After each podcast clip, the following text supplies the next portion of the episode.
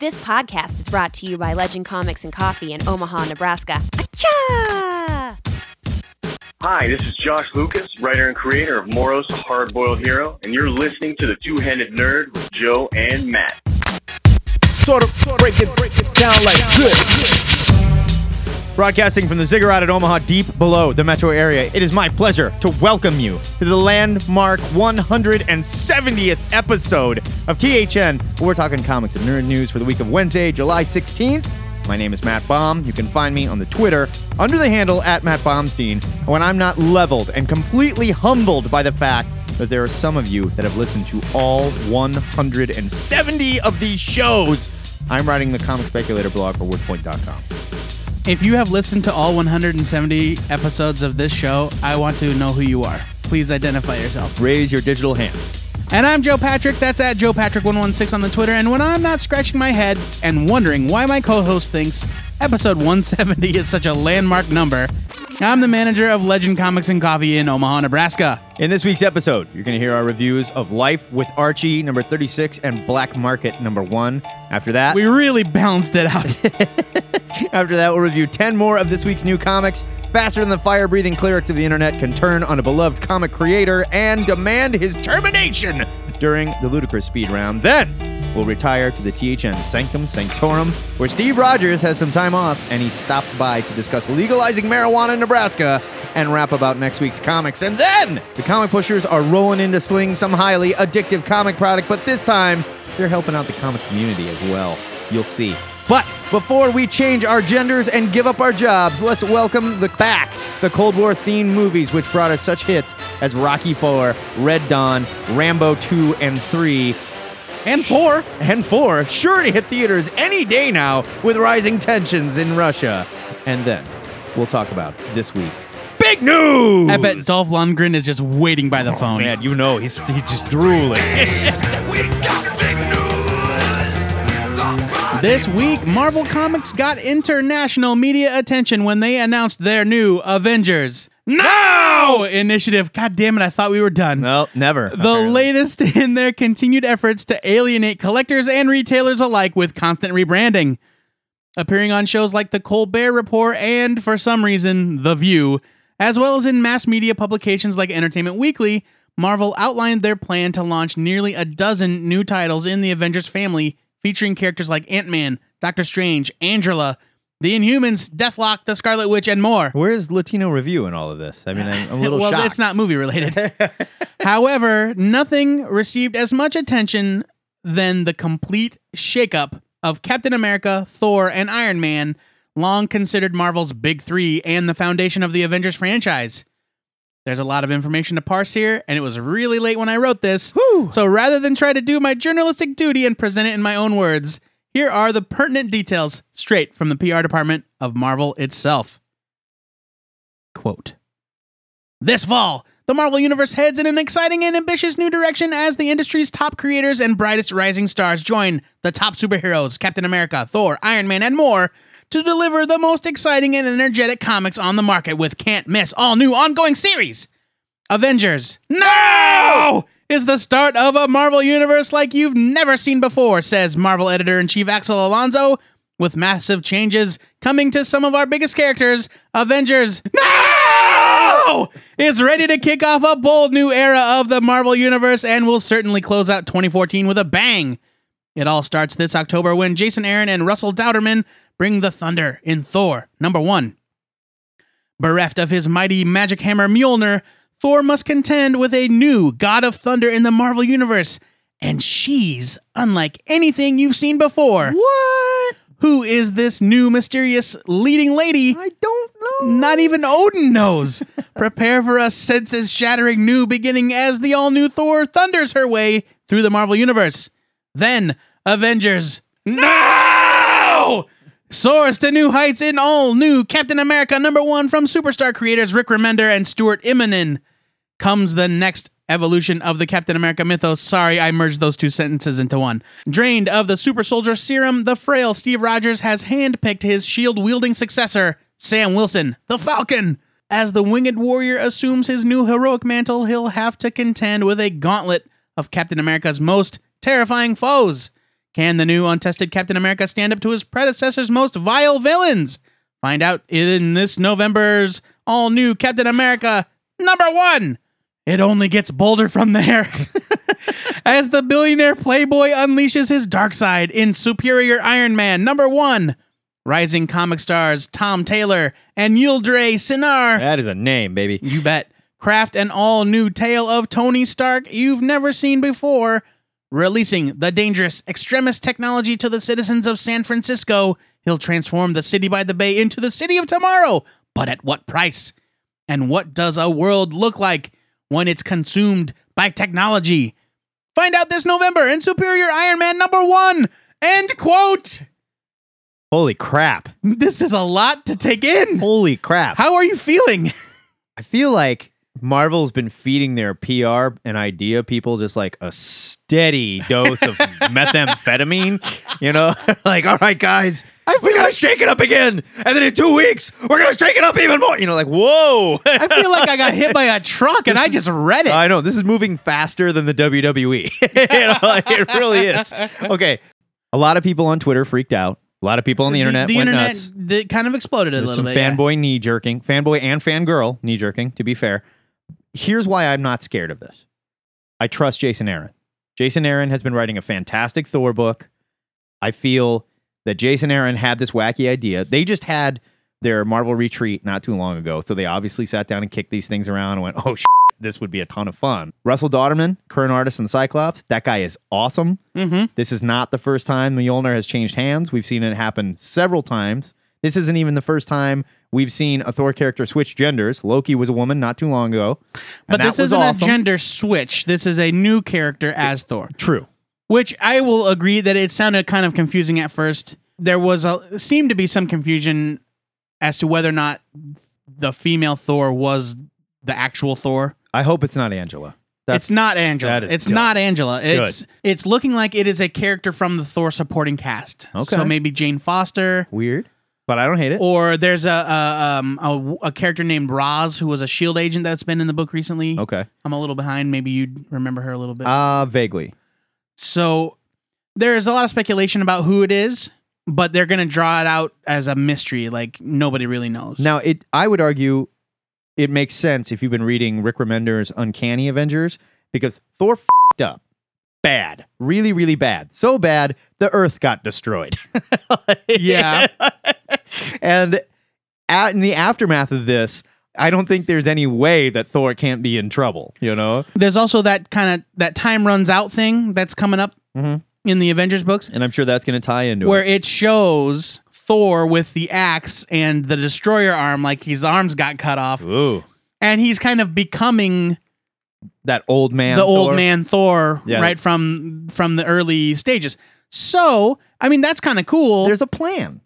Right? I will I will say that I kind of understand why people might feel like it's a little stuntish. I get that, but I, this doesn't come off to me as like JL Ape, for example. Like, oh, your favorite characters turn into monkeys. well, you're man," right you know? because if there's anything people love is uh, the people flock to is more apes in comics. my point being is, I think there's a plan here. I'm not worried. Sure, yeah. I know I'm not worried either. I'm like, here's the thing, and I said this to somebody at Legend the other day. From the first time, of course it's a stunt. Of course. From the first time somebody in the 1940s said, you know what? We should put the Flash and Green Lantern and Hawkman and Wonder Woman and sit them around a big round table. Everything in comics has been a stunt since then. Yeah, I mean, reg- and honestly, you think it's going to last forever? You think Thor's never going to come back to be Thor? Sure. No. but at the very least, it's going to introduce a new character into the Marvel universe, uh, another female lead, which Marvel's been really good at lately. Yeah, absolutely. And so I'm kind of excited about it. I- and old Thor, I've been calling him Thor Man. is still in the picture. It's not like he's being written out of the book. He's Thor, man. I Right. like that. It's not like he's being written out of the book. It's just that he's not carrying the hammer anymore because of reasons. Okay. And I want to know what those reasons are. and we're going to get him. Steve Yeah. Rogers stepping down. I think this feels much more organic than the Thor thing because, of Yeah. course, the Falcon is going to be Captain America if Steve can't. And I think last time they did this when Cap died, I was one of them went on record like, why isn't Sam do it? Yeah. Why not let Sam do it? You know, that makes more sense than Hawkeye. I mean, Well, I mean, like, sure. Well, um, of course, they had that series where who's it going to be? Here's eight different people it might right, be. right. And I'm glad that it ended up being Bucky because at that time, Bucky needed some time in the spotlight and it was a great story. for for people to get used to him being a, a, a lead character in the Marvel universe. And again, Ed Brubaker had a plan for that. It all Yeah. happened very naturally, and it was great. We loved it. but now it's the Falcon's turn, man, and I'm into it. I'm totally like into it. that that preview piece they sent out with Stuart Immonen Falcap Yeah, is amazing. Very it's cool. amazing. So I am excited for this one. I need to get a little caught up on Captain America, but I've been enjoying it a lot so far. It seems like a very natural Yes. uh, progression from where Absolutely. Remender started. absolutely. So I am into it. Iron Man. This is the one that seems not that it doesn't sound interesting, but it's the least dramatic. That's where I'm right? at. Where they're like, something big is going to happen to all three of them, and this is what it is for Iron Man. Like, why is he doing that? Okay, so this is kind of what I've put together just from reading interviews here and there. There's this event coming up called Axis, Right. and something happens during Axis that kind of leads to all of this stuff, I think, or, Okay. or at least some of it, especially the Iron Man thing. Axis looks like it's going to be Avengers, X Men versus Onslaught, maybe. um, well, it's the Red Skull with uh, with Oh, Professor the- Axis powers, right. And then this group of villains. Nobody really knows what Axis is about. It comes out in two months. It looks like it's coming out of the pages of Uncanny Avengers. though. Yes, um, but there's a rumor that it's going to be like a kind of in a very Silver Agey style. The villains are going to swap minds with the heroes. That's one of the rumors. Like all of a sudden, uh, Sabretooth is going to be in charge of somebody's body or whatever. I don't know. I wonder who it would be. Probably Storm, right? yeah, yeah, yeah. Uh, so I don't know if that's true, but as a result of Axis, Iron Man is like, you know what? F- this. I'm gonna go do what I want, and I'm gonna change this world. And if you guys don't like it, you can come find me. Okay, there's also the aspect that titling it Superior Iron Man number one would lead you to suspect that maybe a bad guy is in Tony Stark's body. Well, they've said that it is it is really Tony. Well- they, have said that it's really going to be Tony, it's really Tony's body. but it that but something his attitude has shifted as a result of this storyline where Huh. he has decided to take matters into his own hands, whether the heroes, his partner heroes, like it or not, and he's just going to say, "Look, the world needs this technology. Here it is. I'm starting in San Francisco, and who knows what he's going to do to it." Boom, Blade Runner City, just like that. sure, right? I love which it. Which sounds awesome. It sounds totally rad. I love all this. I think Marvel's doing a kick-ass job. I think they continually, year by year, f- are finding great ways to shake up, upset people, and whether you're happy or sad, you're going to come to check out and see what's going on. Yeah, I think that this is a fun ride. Yeah. And at the very least, I want to see how it ends. Take heart in the fact that the new Thor is not Angela because she will definitely be getting her own ongoing Man, that would be series. stupid. So just get ready for that. In Hollywood news, legendary comic writer Alan Moore has called for a boycott of the upcoming Paramount MGM film Hercules, starring Dwayne The Rock Johnson, due to mistreatment of writer Steve Moore by both the film studio and the publisher of the source material. The film is based on a series of comics written by scholar Steve Moore for Radical Comics. According to Alan Moore, no relation, Steve Moore was essentially cheated out of financial compensation for film adaptations of his work through a series of altered contracts. Though his hands were bound legally speaking, he asked his name to be removed from the film project. The request was honored until March of this year, at which time the studio decided to publicize the film by capitalizing on Moore's unfortunate passing. Ugh. While so he died, and they were like, you know what? contract invalid, Yeah. which technically, yeah, he's a dead man, I guess. While technically legal in every way, Moore never saw a dime for the film rights to his work, and the studio's behavior is completely contrary to his wishes.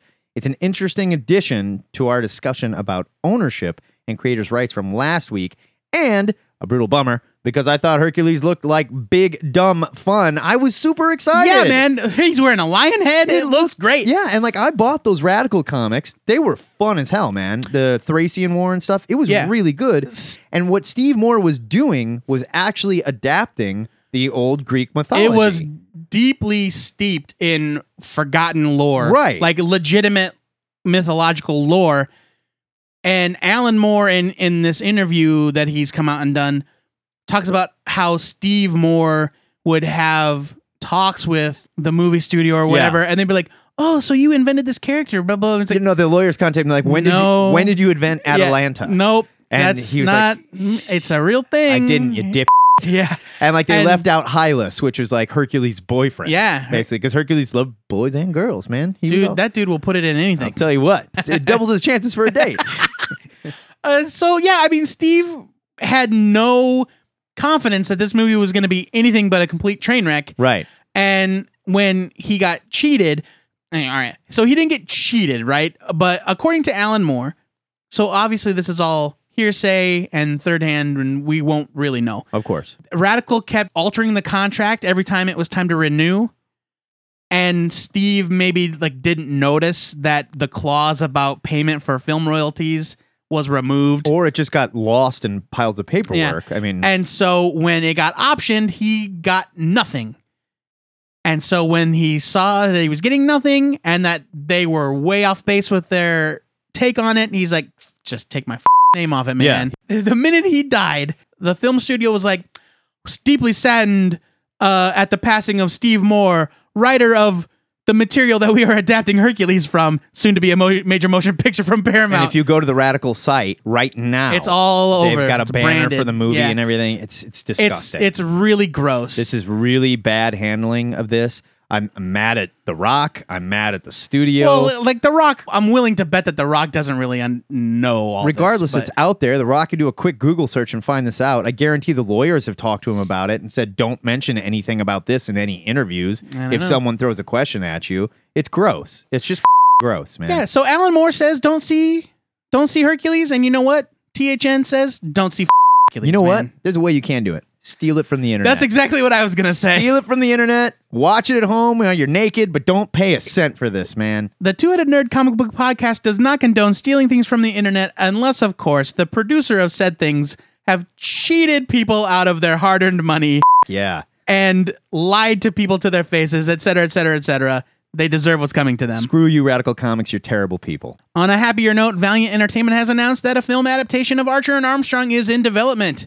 The film will be produced by the Sean Daniel Company, known for such classics as The Mummy, The Mummy Returns, and The Mummy: colon, Tomb of the Dragon Emperor. What about the Scorpion King? I don't know. Scorpion King. Come on. Maybe the Scorpion King. What about the Scorpion King 2? Archer and The Armstrong. direct-to-DVD one. I Was think the- Goldberg was the Scorpion King in the second one. Archer and Armstrong is an action and adventure buddy comedy colliding a drunk delinquent immortal who has given up on saving the world and the idealistic young man who needs him for a globe-trotting quest to stop history's oldest conspiracy from toppling modern civilization. The concept was created by comics legends Jim Shooter and Barry Windsor Smith in 1992 and was relaunched in 2012 by the newly reformed Valiant. Archer and Armstrong will be scripted by newcomer Ben David Grabinski. Who has two first names crushed together. yeah, he does. Like Doug Kevin. You yeah, know? yep. Uh, Tony Doug. yeah, Tony Doug. Like Tony Doug. In a press release, producer Sean Daniel said, quote, Archer and Armstrong is one of the greatest untapped franchises in comics, and Ben David's script is delivering a vision for these characters that has made us all very, very excited. The movie is about the relationship between these two amazing characters, the comic clash between optimism and pessimism, and how family is the most important unifier. It combines globe spanning action with Ben David's singular sense of humor A lovable scamp, you know Ben what David. A, you know what a cut up he is, and is rooted in resonant themes that give it a powerful emotional core. End quote. Matt, these buzzwords are giving me a headache. Are you excited at the idea of an Archer and Armstrong film? Yes and no. Excited because I love Archer and Armstrong. I love the old one. I love the new Valiant one. But it's again, and I know I say this over and over and over again. I feel like Archer and Armstrong is a big enough story that it would lend itself to a series so much better. And I don't even care where it is. It's lighthearted enough that you could do it on network television and it'd be fun. Immortal, crazy religious guy, you know, fighting together, all sorts of weird historical tie-ins and stuff. It would be expensive to make. And I'm sure it'll be a, a perfectly good movie. Uh, well, hopefully it'll be a perfectly good movie. but something like this, I think, would lend itself better to a television series. Regardless, yes, I'm excited. I mean, not everything is a TV show. They're not going to make course. everything into a TV show. Of course. so Although it seems anymore, you turn a comic into a TV show, instant hit. That's true. I'm I'm kind of uh, excited for it. I'm maybe not so much excited as I am cautiously optimistic. I like Archer and Armstrong a whole lot, Yeah. But If you're not caught up on that book, by the way, you should be. Yeah. It's so goddamn good. I actually have no idea. Like, yeah, these guys produced all these mummy movies and stuff, but they're just the production company that they didn't write them, you know? So I don't know. With a name like Tony Bill, how can you go wrong? Or Ben David, or whatever they call him. Yeah, we'll see how this one develops. It should be fun. I, I like to see uh, non Big Two properties getting made into movies yeah, for a if, if. Valiant makes some money on this, and that's good for them. Great. Valiant's kicking ass. More power to them. there you go.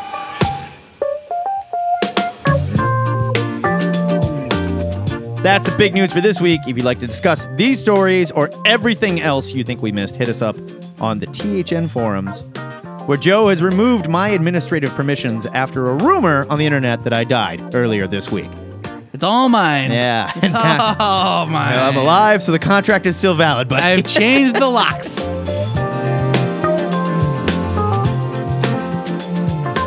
Every Sunday, my favorite Scorpion King fan fiction writer, Joe Patrick, posts the question of the week in our THN web forum. I should mention his Scorpion King fan fiction, a little on the gay side, which you can find by clicking. It doubles on- his chances. You can find by clicking the link at twoheadednerd.com. Joe, what are we asking the listeners this week? this week's question comes courtesy of Ryan Mount, who has pledged to call in for the first time. He's a good kid, that Ryan Mount. What is your favorite early work by a creator? Lesser known work from big time creators before they were big names. Awesome question. For example, this is Ryan. For example, I just picked up Mighty Mouse number 10 from the 90s, written by Dan Slott. Yeah, man. That's a fun question. There you go. And I immediately knew my answer. Yeah, Cyberfrog by Ethan Skyver. Yeah, yeah, yeah, yeah. Uh, That's Cyberfrog. it. Cyberfrog, baby. uh, Space Beavers by Darick Robertson. You have until midnight this coming Thursday, July eh, 24th.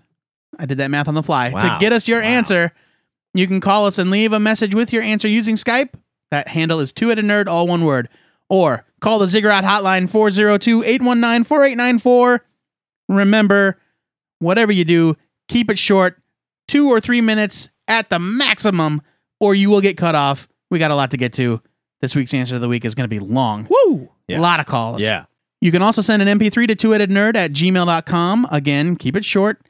But if you need more time, feel free to write your full answer in the question of the week section of the THN web forums. When he says keep it short, under three minutes. Got that, nerds? Under three minutes. And remember, one answer. One answer. I don't want to hear your top five. I Nope. don't want you. I don't even want to hear your top two. Feel free to do that on the forums. Just pick a fun one and let's talk about it. Let's do it. It's review time on THN, where Joe and I jerk our knees out of their sockets while screaming about two of this week's new comics. Joe, take a deep breath, exhale, count to three. I'm gonna pop this sucker back into place, and then you tell the kids about what you reviewed this week. Ready? I'm ready. One. Ah, life with Archie. Yo, you never count to three. You gotta surprise. them. That's how it goes. That's how, they, that's how they did in Lethal Weapon. Life with Archie number 36 from Archie Comics, written by Paul Kupperberg, with art by Pat and Tim Kennedy. I'm not going to read the solicit. Well, maybe I will. Uh, yada, yada, yada. Archie makes the ultimate sacrifice to save a friend. Start That's again the and go- bottom line. I'm not going to read the whole thing because I read it last week. Okay, fair enough. This is the culmination of the Life with Archie storyline. Archie gives up his life to save a friend. Archie dies. We all knew it was coming.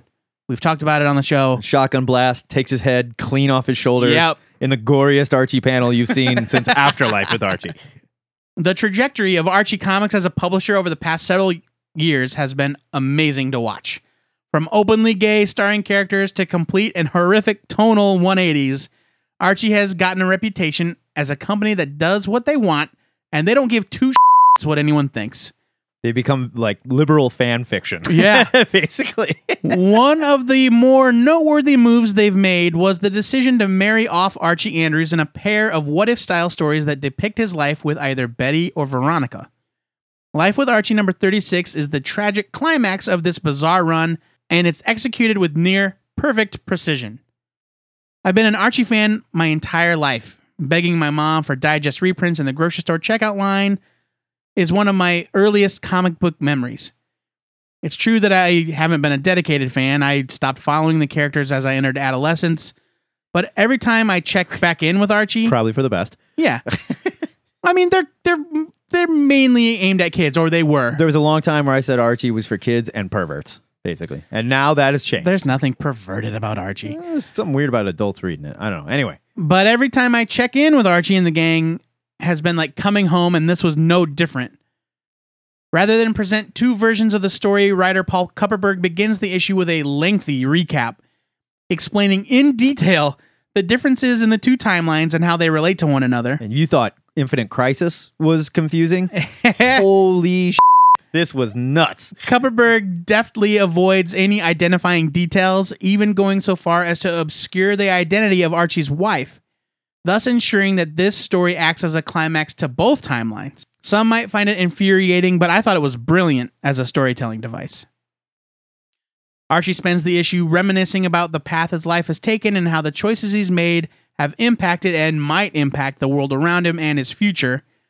Old friends are reintroduced, and quick flashes of Archie's history with them are shown, immediately avoiding the trap of introducing a parade of nameless faces without providing a sense of context and connection.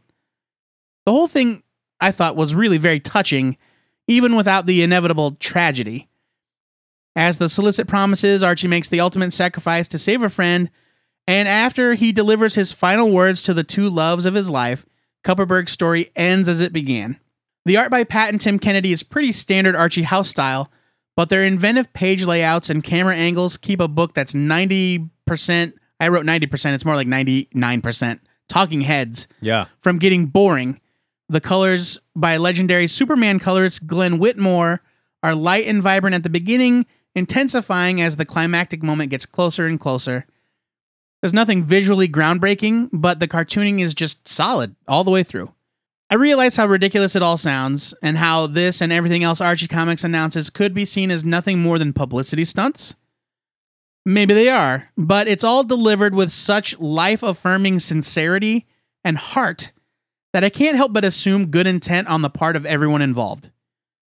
Life with Archie 36 isn't the final chapter of the story. There's an epilogue coming next week that's set one year after Archie's death. And I know that that's the one that's going to get me. I'm going to be a fing wreck when it's over. Is this issue a must read for people that have never cared about Archie? Of course not. But it's an extremely well told and I think important story with strong art and a good message. I will be the first to admit that I'm completely biased, but I think this is still a buy it, regardless of your attachment to the character. I'm going to say something controversial. For a What long- else is new? I hated Archie comics forever just because in my mind they were the exact opposite of what I loved about superhero comics. When the comics code came in and made everybody dull everything down, Archie was always like, "Hey, we're already like completely wishy-washy like bull, you know, punny humor. So here you go." Archie has done has uh, made a 360 degree turnaround, ending up right back where they were Okay, good. with this perfect sensibility for the now. They have modernized Archie. They have brought in things that never could have happened in Riverdale: school shootings, gay people, um, like Blacks. Seriously, yes. I mean, people of color. Like they show Riverdale, and there's like an Indian woman with a head wrap on, walking with her kids and stuff in a Archie comic. That's insane. It was the whitest of white comics in the world back in the day. They have modernized Archie so well and made it so poignant. I'm saying this is a must read. If you've been wondering why we keep saying that like Archie is this incredible publisher and just absolutely blown away what they're doing, pick this up and read it. You won't believe what's going on in this book. It was well written, it was touching, it was Archie looking at his past and his future, and he sounded like a person, not a ridiculous comic book or a cartoon character. I thought this was excellent. I'm giving this a gigantic buy it. I think this is must read stuff. And not just because of the stunt of Archie getting shot, more to show you that there's no rules in Archie comics anymore. None. Well, yeah, and that's the thing about Archie comics is that while it's easy to think that they were always this kind of white bread, bland stuff, Archie comics have always reflected the time Yeah. in which they were published. They've always existed very well where they were. Right. You know, And so yeah, it's it does have that kind of safe, non-boundary pushing humor. right? They've also never ever ever shied away from showing characters having to deal with the consequences of their actions. Yeah, And while those consequences have never been the death of a beloved character up until this point, yeah, you know, Archie has always. I mean, it's not like we're talking Richie Rich or or Garfield here. Like they've never been afraid to have Archie screw up and have to deal with it. You know, I suppose. or yeah, I suppose that's true. or learn a lesson. It's always Not to mention the fact just push boundaries. Like uh, Marvel and DC a few years ago we were introducing gay characters to get, you know, in into the USA Today to get press or whatever. And Archie was like, "We here's our gay character. He's kissing a dude on the cover. He's getting married next month. What do you think of that? You know, he's It's running like, for president. it, you know. and I just love it. They're like, whatever. You know, you don't like it, scream about it all you want. Here We- it is. I loved this comic. I thought it was great. I can't believe I'm fucking saying it, but I thought it was great. Can we please talk about something grim and terrible? Let's talk about Black Market number one from Boom. This is written by Frank J. Barbieri. I looked up how to pronounce his name. That's how you say it. Art by Victor Santos. Here's your solicit. Ray Willis is a broken man, a disgraced medical examiner, making ends meet by preparing corpses at a funeral parlor. His scientific genius is being wasted. That is, until his estranged criminal brother Denny shows up on his doorstep, supposedly cleaned up and proposing a once in a lifetime partnership to cure not just cancer, but all disease. The catch? It exists within the DNA of superheroes. Barbieri is so good at dropping little nuances into his characters that make them more believable. Here, he does a fantastic job telling the story of a completely normal guy living in the shadows of super people that could, quote, level a stadium, and how that psychology wears on someone who is really quite brilliant, but can't lift a car over his head, for example. Right. And alongside an amazing art talent like the Mice Templar artist Victor Santos, whose cartoonish art style reminds me what I love about Darwyn Cooke and guys like Javier Pulido, this story really shines. Barbieri's story jumps violently between past and present as we see Ray dealing with his wife's MS and being pulled into the criminal world of black market superhero DNA by his brother, Denny. Denny is obviously in it to get rich, but Ray sees it as a necessary evil to not only cure disease everywhere, but cure his wife and everyone's ailing loved ones. He's been dealing with her MS for years now and feels completely powerless. This seems to be a way out. This is a story of what happens when a good man is pushed too far by a disease that's eating the only person he loves. It's about taking the power back from people above the powerless, whether it's meant well or not, I guess. There's an overriding theme of survival to the story that Victor Santos illustrates perfectly, packing each panel full of emotion as we witness Ray's slow descent into acceptance. This reminded me very much of like Breaking Bad with superheroes. This is feel bad comic book storytelling at its best. I really enjoyed this. Giving it a huge buy it. I really liked it too. I, I love the concept above everything else. Uh, the idea that the blood of these heroes holds all of these secrets is really compelling. Well, yeah, like they don't get cancer. Right. They don't get, you know, arthritis even. They don't, you know, have suffer from Alzheimer's. They've got super DNA. Or I, I also really enjoyed like there's a scene where Ray's brother Denny is like, "Oh no, man, it's fine. We're just gonna drug him, Yeah. draw a little blood, and then drop him off. No one gets hurt. Everyone wins." And of course, that's not the case, right? Nope. and I just thought oh, that's so good. But in the narration, you get the sense that while maybe they told him that to placate him, Ray understands that that's probably not the real the reality. I think he doesn't totally believe his brother, but when it gets to the reality of it, he realizes we're just too deep into this already, Yeah, and now we don't have a choice. But I thought this was a lot of fun. Yeah, it's going to be a, a cool like little four issue ride. It's a mini series right now. Check it out. You won't regret it. Buy it from me as well. So that is a double buy it for Life with Archie, number 36, and a double buy it for Black Market, number one.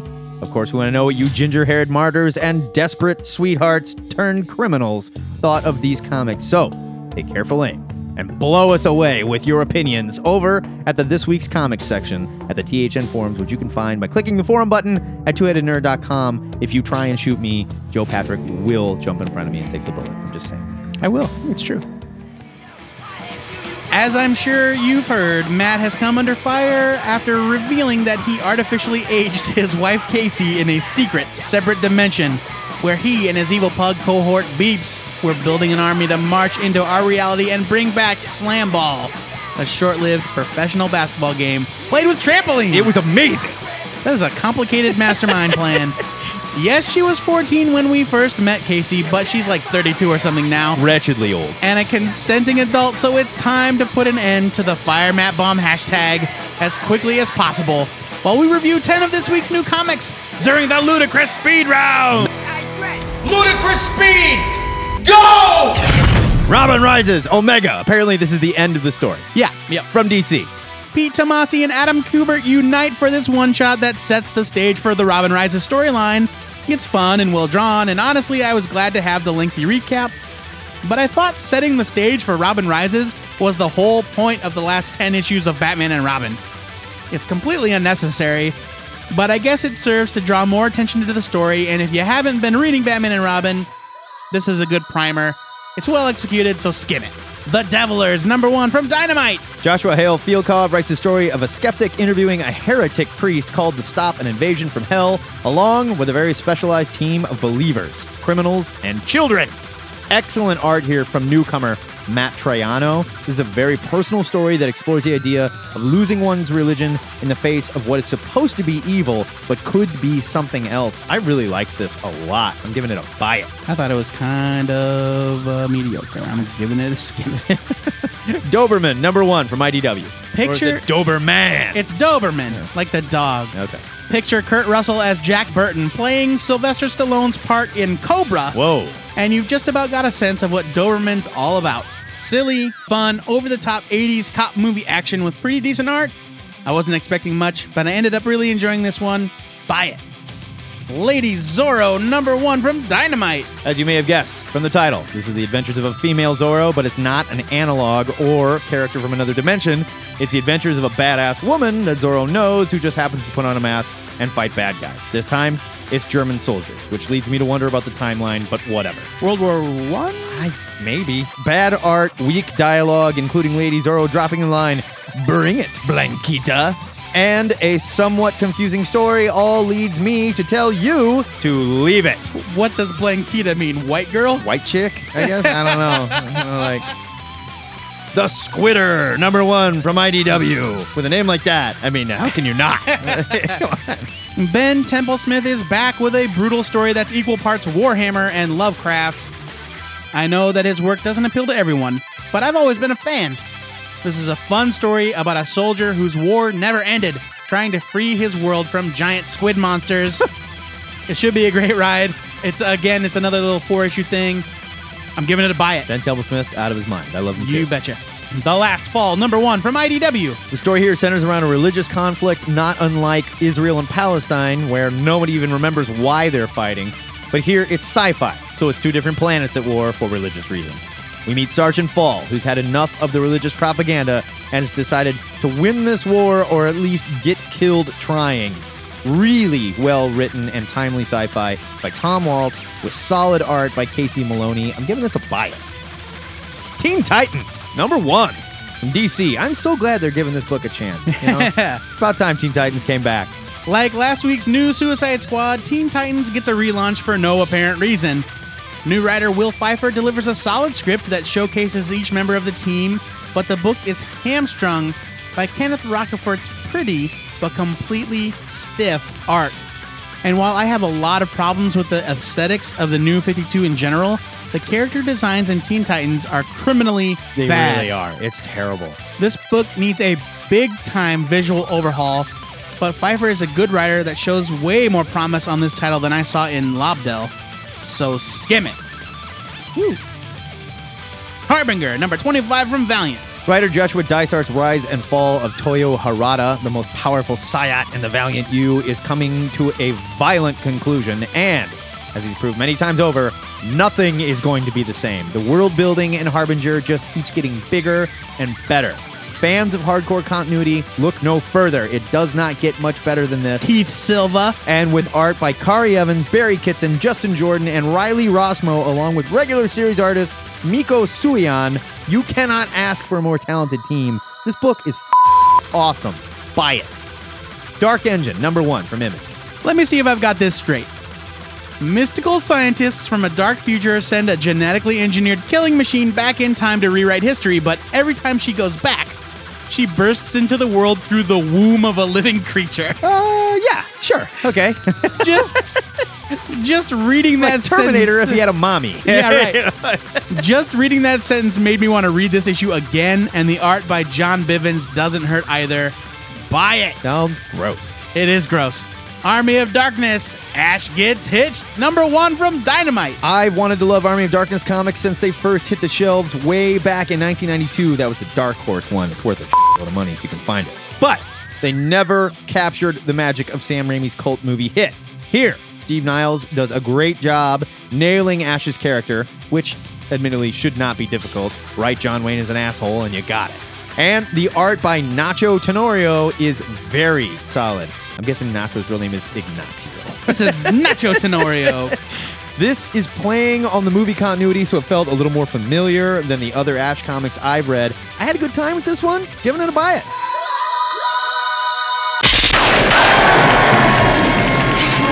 That's your ludicrous speed round, and schwak is the sound of a nameless Viking soldier burying his hand axe deep in the chest of a giant hooded deadite, as seen in the pages of Army of Darkness. Ash gets hitched. Number one. I'm sure you've heard the news. Steve Rogers is stepping down his cap for a while and letting his buddy, the Falcon, pick up the shield. What you might not have known is Steve is using his downtime traveling state to state fighting for the legalization of marijuana. Sure, of It- course he is. It seems after being drained of the super serum, he's a little achy, which I get. this guy's been beat up. We caught up with Steve on his Nebraska stop, where he was explaining the renitrifying properties of marijuana plants in overfarmed soil to local soy and corn farmers. Steve was nice enough to come back to the ziggurat to sample some of Nebraska's dankest crops and rap with us about next week's comics. Joey, now that the Sentinel Liberty has us feeling nice and mellow, tell the kids what you're pumped to read next week. Dank is one of my favorite adjectives. It's a good adjective, right? My pick for next week is Supreme, Blue Rose number one from Image Comics, written by Warren Ellis with art by Tula Lotay. I love this solicit. I love it. Here it is. You are not dreaming. We are trying to communicate with you. Local reality has been reinstalled. Things have gone wrong. The revision has corrupted. Finding Ethan Crane is your supreme priority. We are speaking to you from the ultimate bunker within the structure of multiversal time. Do not trust Darius Dax. We are all going to die. Supreme Blue Rose, reintroducing the Central Image Comics character with Warren Ellis and Tula Lotay. Central? I don't know, but still. Is Supreme a girl now? I honestly have no idea. I don't know what the f- is going on. There's a there's there's a woman on the cover of this thing, Definitely. but she's not dressed like Supreme. no, Well, no, Ethan Crane is Supreme. right? So they mention Ethan Crane. So we have to. So maybe she's trying to find him. who knows, man? It's Warren Ellis coming back in to reinvent a character just like he's done with Moon Knight. Bonkers sci-fi. How can I not make it my pick? It looks like fun. Speaking of bonkers sci-fi, hit us with your pick. Transformers versus GI Joe, number one Yes! from IDW, written and drawn by the criminally insane Tom Scioli. I love him. It's co-written also by John Barber, who writes IDW's Transformers books. Oh, that's true. I apologize. So listen, Space War, number one. Earth makes contact with an alien race, and G.I. Joe is on the front lines of first contact. But when the Transformers arrive, their version of peace does not match our own. Oh, Tom Scioli has been leaking images of this on his Tumblr for a few months now, and they're so cool. This is the guy that drew Godland with Joe Casey, and he is Jack Kirby on acid, man. the He's so good. now if you were lucky enough to get the free comic book day preview of this, this is this is the series that that was leading to. Yes. So I did not get a copy, and I'm mad as hell about it. Yeah, I think it sells for like ten bucks online right now. It's hard to It's find. Free comic book day comics should never be It's just valuable. stupid, right? The THN trade of the week is the Sakai Project 30 Years of Usagi Yojimbo hardcover from Dark Horse Comics. Here's your solicit. The most amazing artists in the world have come together to celebrate 30 years of Stan Sakai's marvelous Samurai Rabbit saga Usagi Yojimbo. That was not a mistake. It just sounded like it. It, yeah. the participating artists bring their own interpretations and their own styles to the subject, making this book a one of a kind treasure. Produced in association with the Comic Art Professional Society, CAPS. All proceeds from this book will go to Stan and Sharon Sakai. You guys may remember hearing that they fell in hard times. Sharon had some medical problems, and of course, freelance comic artist does not rake in the dough like Yeah. you might imagine. So, support this book. Support Sakai and his wife. It's a good cause. He's a good guy. it's a great book. Never heard a bad thing about Stan Sakai. And the list of people contributing to this thing is bonkers. Very cool. After you are done taking a long, slow draw on a gigantic spliff with your favorite superhero, be sure to let us know what you'll be reading next week over at the THN Forum. Hope you guys are ready for this. I got my shirt off. It's quite the sight. I've been drinking, Cap got us high. feeling real loose. Super mellow in here.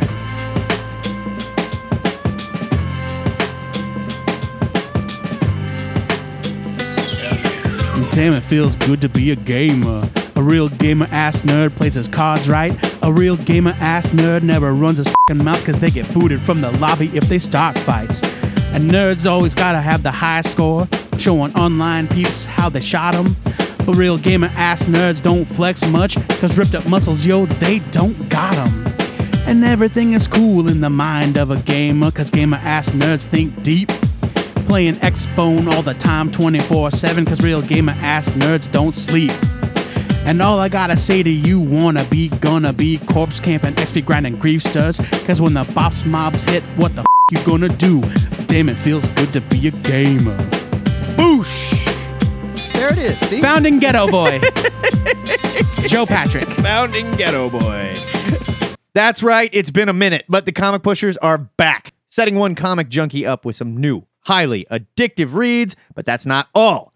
Comic pushers have taken some serious in the press lately, and they're here to prove they ain't just hard ass product slinging gangsters, they're regular Robin Hoods, helping out the comic community by highlighting some up and coming creators that need your help. But first, let's take care of some business. This week, a stanky ass skinny tweaker named Camarillo Brillo asked, Hey guys, I recently dipped my toe into the world of DC, and after reading Crisis on Infinite Earths, I was excited to dig deeper. Of all the heroes, Flash is the one who appeals to me most. Even before reading Crisis, I had picked up Geoff Johns' Omnibus Volume 1, which I am reading now. Other than the Geoff Johns stuff, what Flash should I read? Keep in mind, I don't usually enjoy stories that are dark and gritty. baby. I much prefer the 70s and 80s style escapism and adventure. Help a brother out.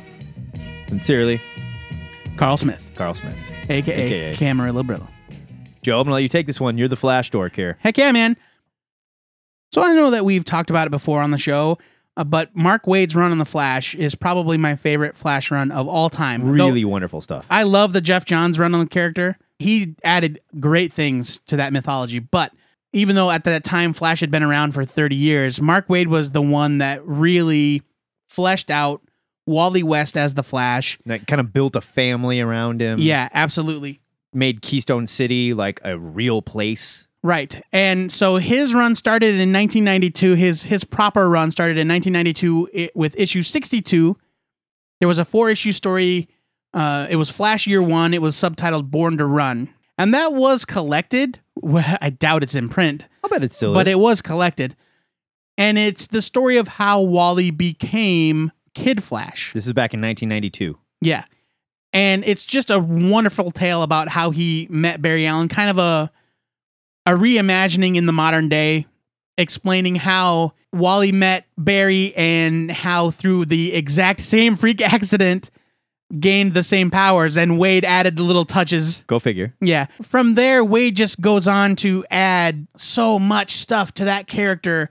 The idea of the legacy and how important his family is to him and how he's living in Barry's shadow and trying to live up to Barry's ideal. And not to mention building up like the rogues, Gorilla Grodd, stuff Mhm. like that. Like really fleshing out the bad guys as well. And because time travel has always been such a huge part of the Flash, it's not just his present that he's dealing with. He sets up centuries worth of Flash lore, like descendants from from Oh, yeah. crazy future centuries that all end end up in the book from time to time.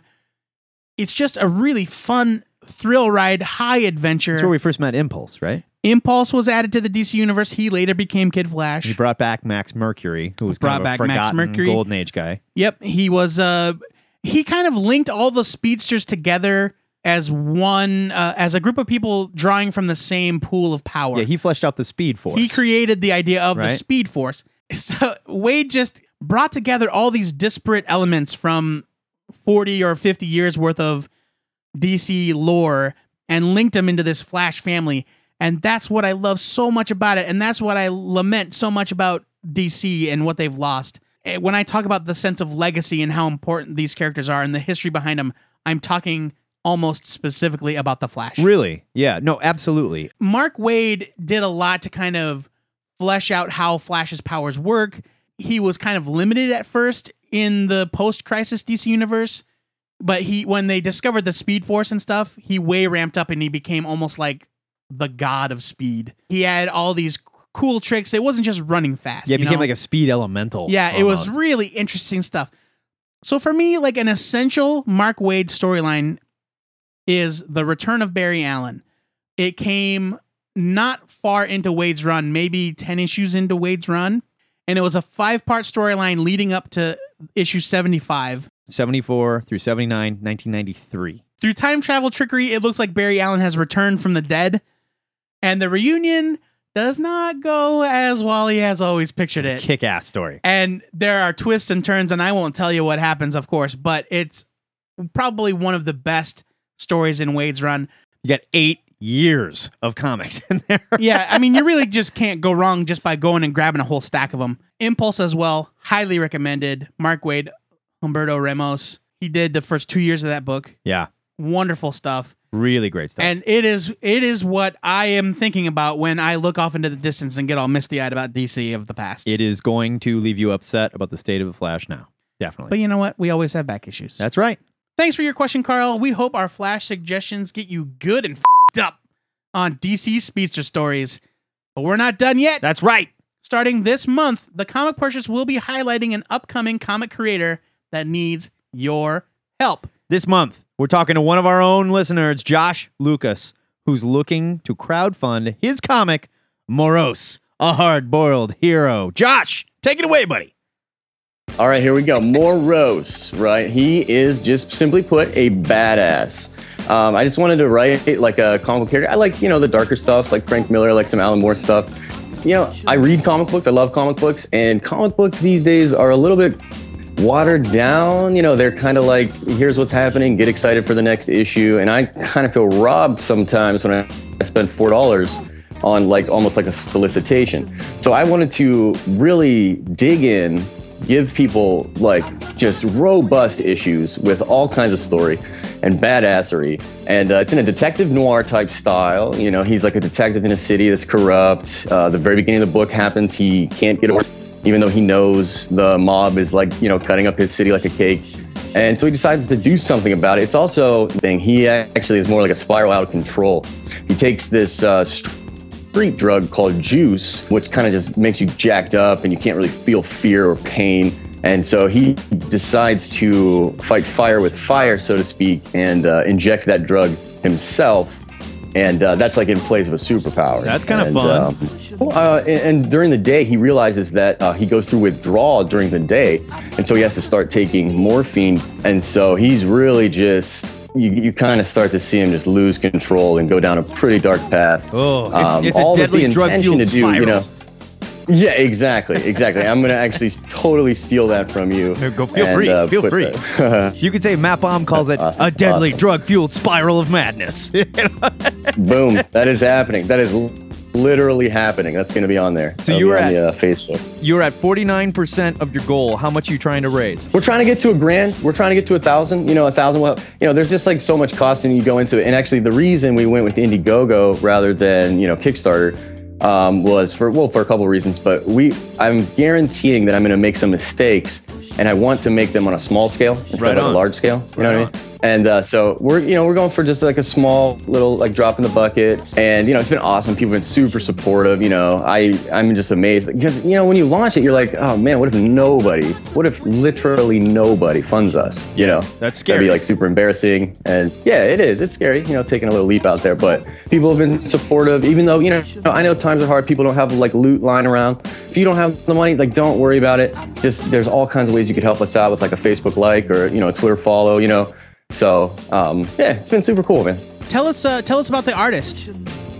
Oh yeah, the artist Tamal. He is awesome, man. He uh, he works out of India. He's just such like a talent. He he renders like an incredible service. Like, and I love how he draws veins. You know, it really like it really like gets to me. I hate needles, which is weird because I made this character that's constantly injecting needles into himself. But I uh, I get so uncomfortable when I look at uh, some of his pages. But that's you know that's what I wanted. That's what I was going for. He's great. His name's Tamal Saha. And um, you know, there's been like a little communication gap. It's it's funny working with somebody like halfway across the world, but uh, he's a great guy and uh, does great work. You know, Well, yeah, man. The And we have an artist. looks great. uh, the Indiegogo has a, an exclusive variant cover, which you'll only be able to get through the Indiegogo campaign. And that's actually done by an artist that works at Midtown Comics named Kirk. I don't even want to try to pronounce his last name because I'll totally screw it up. But Nice of you not to butcher it. Right. So, Josh, you guys have a five page preview that's up on your Indiegogo. You've got a little yes, video yes, that's up here.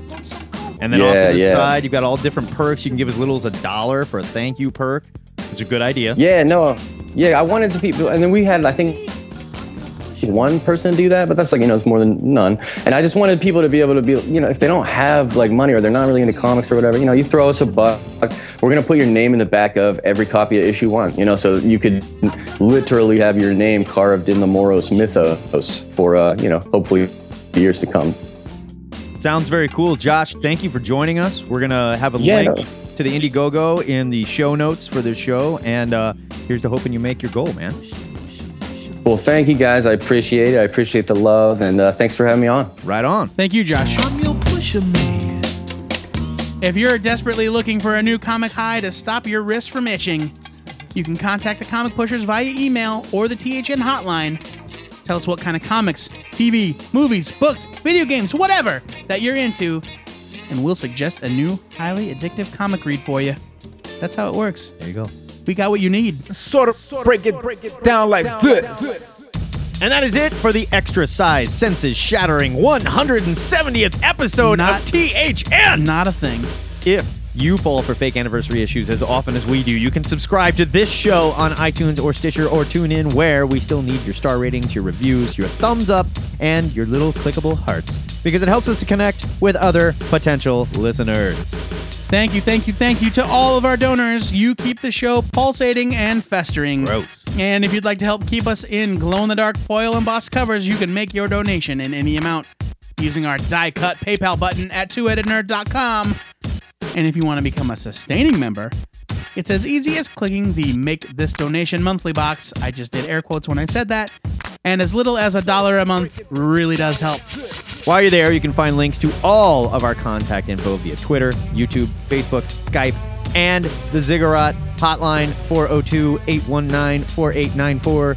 Using this 170 year old list of resources, you can hit us with your Ask a Nerd comic questions or trivia challenges. I don't think you know how numbers work. Oh, please. You can defend your questionable comic taste in front of the two headed judge for our Defenders segment. We would love to have another one of those. They're super fun.